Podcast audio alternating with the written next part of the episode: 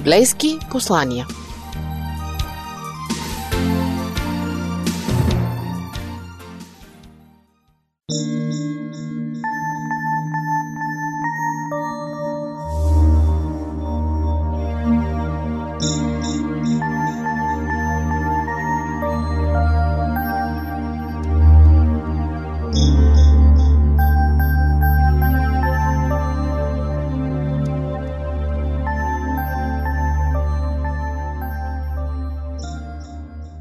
Здравейте, скъпи приятели! Това са библейски послания на Радио Гласът на Надеждата. Ще чуете темата на Ганко Мавродиев – тайната на вечния живот.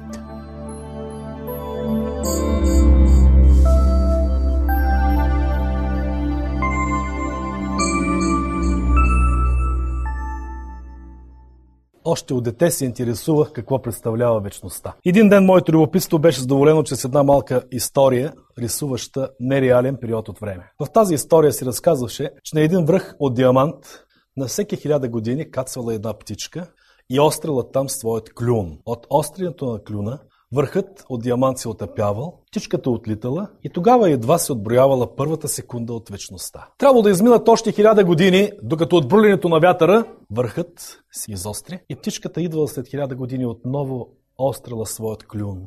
И така минавала втората секунда на вечността. За себе си схванах, че вечността е нещо безкрайно. Това е едно време, което няма да има край. И ако трябва да има вечен живот, ако съществува вечен живот, то вечният живот е живот без край. Желанието ни да живеем вечно, животът да не прекъсва, е заложено в най-вътрешната същност на човешкото естество. Спомняте ли се, че преди години имаше една песен, която я пееха «Само един живот е недостатъчен». Нали? Само един живот е недостатъчен. Един поет пък се изказал: ако трябва да постигна всичко, 7 живота ми са нужни. Но могат ли тези 7 живота да се сравнят с вечният живот? Ако съществува вечният живот, какво би представлявал той? Аз със себе си направих едно определение. Ако съществува вечният живот, той представлява едно незаглъхващо настояще. Да бъдеш винаги във времето. Винаги за теб да бъде настоящето. Вечният живот не е по-голяма тайна от самият живот. Истинската тайна преди всичко е, че ние самите притежаваме живот. Не е ли естествено за нашите умове мисълта, че животът трябва да продължава вечно, че самата болка в нашите сърца, която ни показва, че никога не биваме задоволени от нашето положение, ние инстинктивно копнеем за вечното, за безкрайното. Обаче където човеците отричат живота след възкресението, на техните души се разпростира тежък мрак. Те са започвали да изпълват дните си с едно принудително, неспокойно движение. Тичат насам, натам, лутат се насам, натам, безцелно, без да знаят на къде, форсират живота си. Хвърлят се неспокойно в работа, в бизнес, може да бъде успяваш, в забавление, в пирование. И накрая, много бързо това, към което копнеят, се изпаряват пред очите им. Живота им изчезва като пясък между пръстите. Преди 2700 години в дните на пророк Исаия се е пеяла една песен. И тази песен пророк е записал в своята книга, в 22 глава и там в 13 стих. И чуйте какво гласи тя. Ето радост и веселие, колят говеда, колят овце, едат месо, пият вино и казват: да идеме да пием, защото утре ще умрем. Как ви се струва тази песен? Основният мотив запазил ли си до днес? Да едем и да пием. Хъпни си, пини си, направи си каквото ти е угодно, защото живота все пак има край. Това ще ти остане. И имаше една друга песен преди години. Носете си новите дрехи, момчета, нали?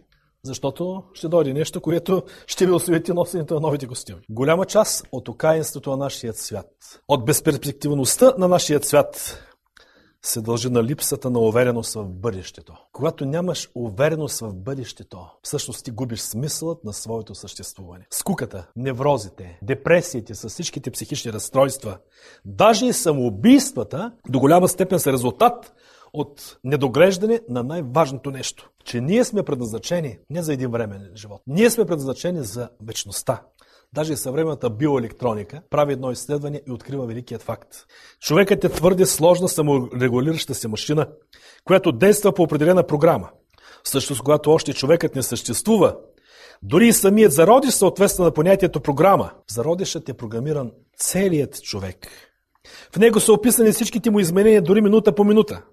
И от тази гледна точка сме склонни да разглеждаме здравето на човека като развитие на човека по предварителна програма. Разбира се, Болестта е нарушение на тази програма.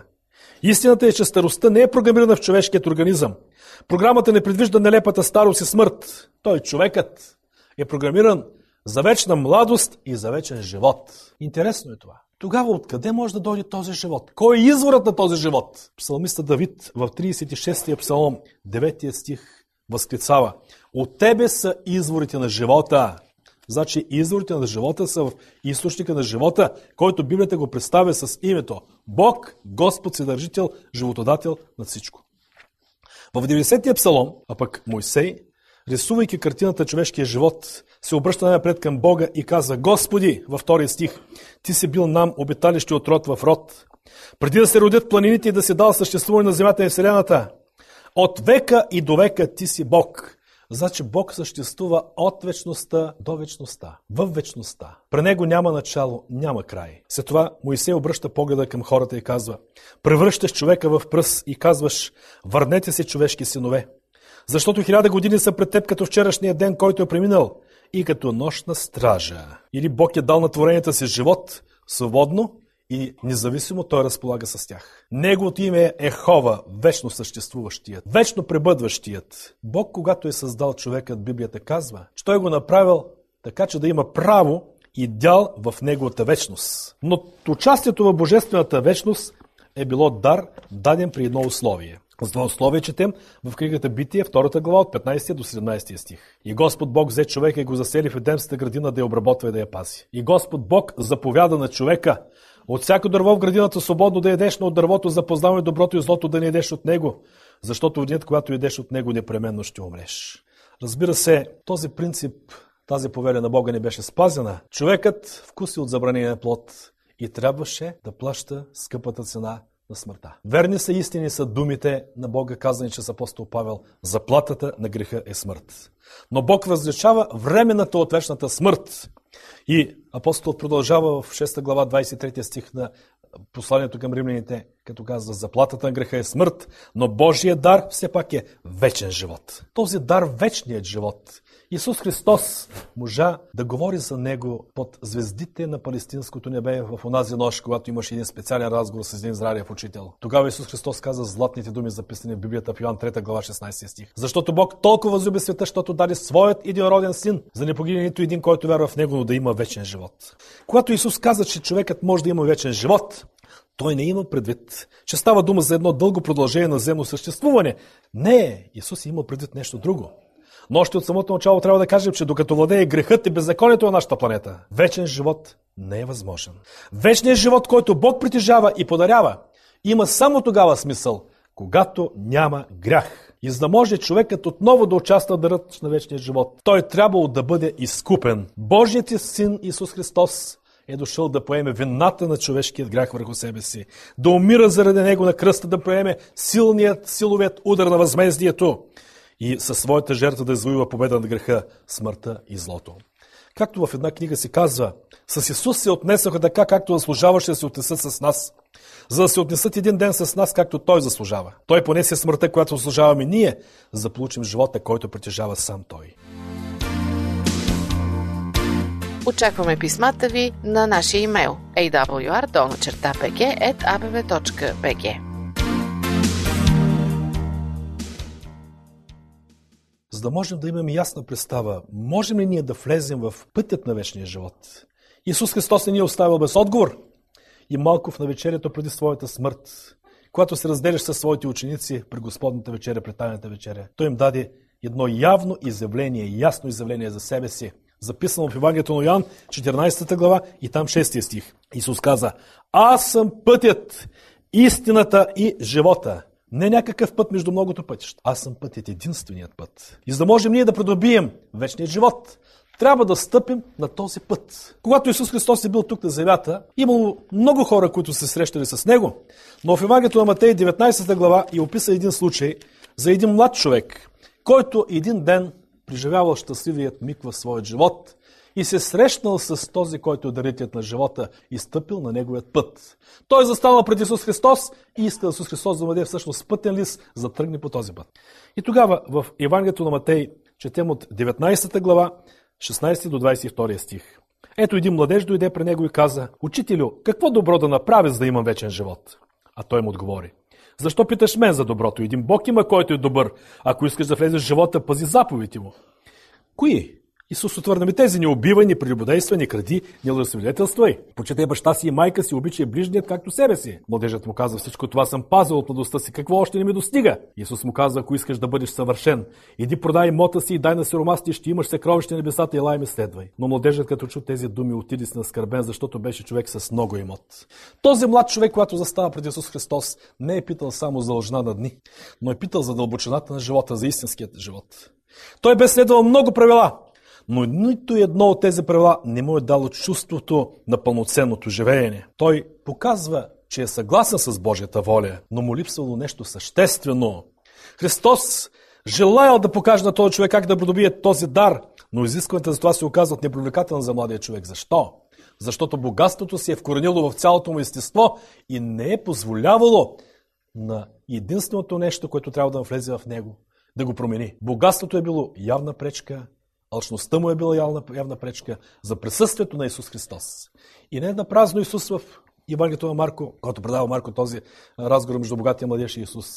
Исус казва: „Едно не ти достига.“ На този младеж всичко му е било на лице, само едно не му достигало. Не му е достигало.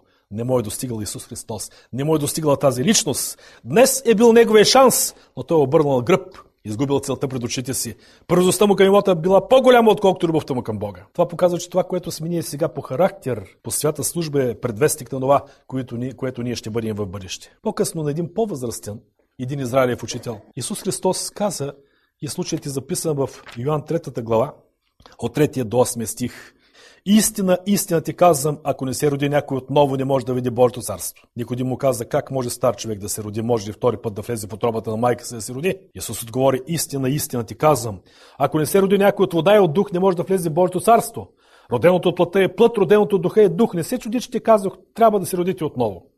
Вятърът духа където ще и чуваш шумът му, не знаеш откъде идва, на къде отива. Така и със всеки, който се е родил от духа.“ Само че с един вътрешен, рожден процес се съдейства за настъпването на новият живот, който идва от Бога и води към Бога. Този живот, казва Исус Христос, минава през вода и през дух. Така че Свещеното писание ни говори, че чрез кръщението във водата християнът символично преживява смъртта и възкресението на Исус Христос. Той умира за греха и възкръсва за нов живот.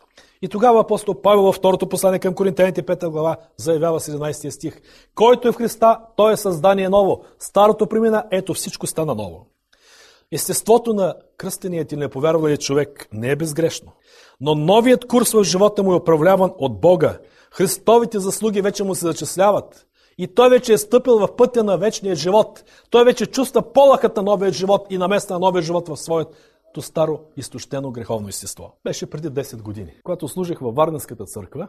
Една сестра, която е била журналистка на един вестник в подбалканските градчета, намира Библия, започва да чете Библията и открива, че четвъртата заповед на Бога гласи, че след 6 работни дни, в седмия ден, който е събота, тя трябва да си почива. И тя по свой начин разбира как трябва да прави това и се го обяснява.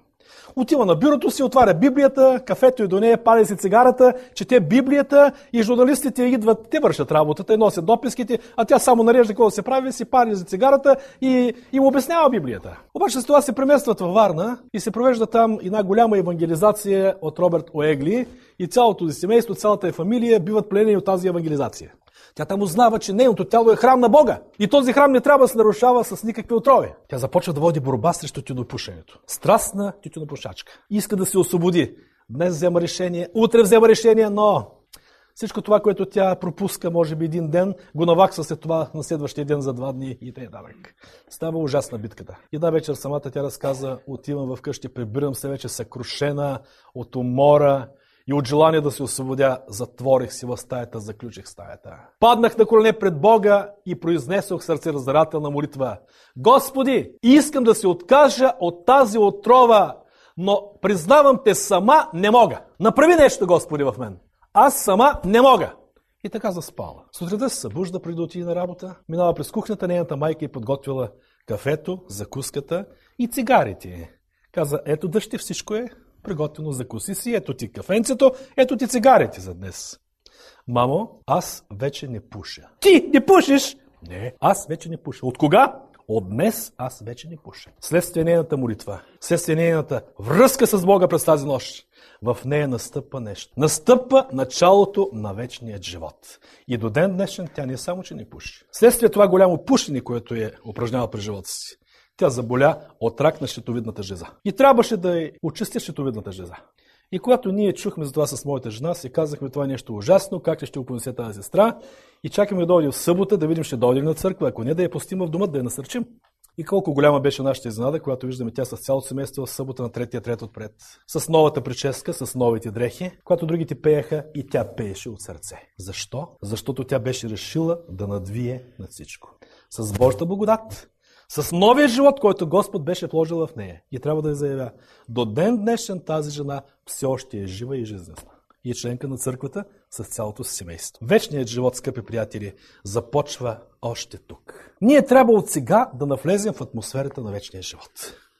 Още от сега трябва да нагазим водите на вечния живот. В първото послание на Йоан, 5 глава, 11 и 12 стих, апостолът заявява: и свидетелството е това, че Бог ни е дал вечен живот и че този живот е в Неговия Син. Който има Сина, има този живот, който няма Божия Син, няма този живот. Или който се запознае с личността на Исус Христос и разреши Исус Христос със своето естество да навлезе в Неговото естество и го приеме от цяло сърце, в Него започва новият вечния живот. Има някои белези, които показват, че вечният живот вече е започнал да се развива в определената личност. За човекът, в чието сърце живее Исус Христос и вечният живот е реалност, първо, гоненето на материалните неща вече не е цел. Той не се е вкопчил колосилно в тях, чуша на лъчността, защото има пред себе си неувяхващото наследство на бъдещата слава. За този човек, в когото вечният живот вече спуска корени и започва да се развива. Апостол Павел споделя своята лична опитност в посланието към Филипяните, 1 глава, 21 стих. За мен да живея е Христос, а да умра е придобивка. За човекът, който вече е приел вечният живот в себе си, смъртта загуба своят ужас, защото пред него е истинският живот. Човекът, който притежава вечен живот, понася загубите без огорчение, защото е изпълнен с Христовата любов.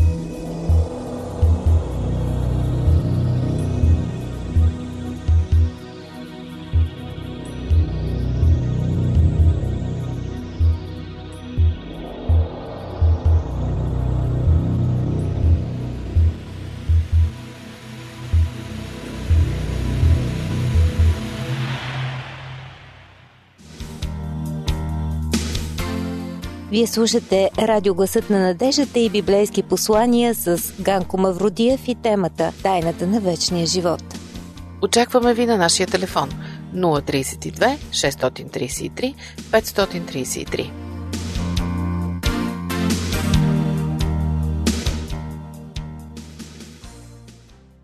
Господ ни показва две картини на вечния живот, записани в книгата Откровение, 22 глава, и там първият и втория стих. Две картини на вечния живот. Какво също представлява вечния живот и как ще бъде поддържан вечният живот? След това ангелът ми показа река с вода на живот, бистра като кристал, която извираше от престола на Бога и на Агнето, течеше сред улицата му. От двете страни реката имаше дърво на живота, което раждаше плод 12 пъти, като даваше плод всеки месец. Листата на дървета бяха за изцеление на земните племена. Никакво проклятие няма да има вече и престолът на Бога и на Агнето ще бъде с него и неговите слуги ще му служат и те ще гледат лицето му и неговото име ще бъде на челата им. Каква картина? Дървото на живота и реката на живота. След грехопадението пътят към дървото на живота беше пресечен чрез огненият меч, въртян всячески чрез херувимите. И този меч беше поставен да показва границата между временното и междувечното. Човекът никой не трябваше да престъпва тази граница, за да не увековечи грехът си според битие в трета глава. Но при идването на Христос всичко унищожено чрез греха отново ще бъде възстановено. Няма да има вече ангел, който да пази пътят към дървото на живота. Още веднъж тази сцена от книгата Откровение показва, че вечният живот е дар от Твореца. Вечният живот е много повече от едно безкрайно живеене. Вечният живот е едно непрестанно участие в божественият живот. И затова още днес ние можем да пием от водата на живота, която Исус Христос обеща на самарянката. Още днес ние можем да предвкусваме действителността на бъдещата слава, която един ден ще намери своето изпълнение в безпрепятственото общение между Исус Христос и Бога и Святия Дух. Най-щастливия факт на вечния живот е искреното ни общение с Бога и Христос още тук. Целта на нашия живот и на нашите надежди е самият Бог. Без Него животът ни е без мисъл, без стойност, без цел. Исус Христос не пропусна да отбележи това в своята последна молитва с Неговите ученици в Йоан 17 глава 3 стих. А това е вечен живот. Да познаят теб, единственият истинен Бог и Исус Христос, когото си изпратил. Ние все още можем да заживеем и днес в тази небесна атмосфера. Но преди да стъпи времето на новото небе и новата земя, има един много важен момент. Моментът на личното решение. В Откровението на Йоан 3 глава и там в 21 стих самият Исус Христос прави на човекът едно божествено предложение. Ето стоя на вратата и хлопам. Ако чуя някой гласът ми отвори вратата, ще вляза при него, ще вечерям с него и той с мен. Исус Христос, Бог в лицето на Исус Христос, търси едно мило, свято, непрекъсващо общение с човекът, който се е делил от него. Това е моментът на големите благословения. Какъв ще бъде отговорът, зависи от нашето решение. Денят на нашето решение ще бъде ден или за нашето щастие, или за нашия вечен живот, или фаталния ден на нашата загуба. Затова най-добре е да последваме съветът на апостол Павел в първото послание към Тимотей и там 6 глава 12 стих. Подвизавай се в доброто войство и на вярата. Хвани се за вечния живот, за който си бил призван. Нека днес, когато е нашият шанс, ние да не пропуснем ръката на Бога, а да си свържем с Него и да допуснем Исус да влезе в нашия живот. Нека да не допуснем грешката на богатият младеж. А нека да се откажем от всичко, което ни пречи, което ни тежи и да се хванем за ръка с Бога. Амин. Вие бяхте с библейски послания на Радио Гласът на Надеждата с Ганко Мавродиев и неговата проповед «Тайната на вечния живот».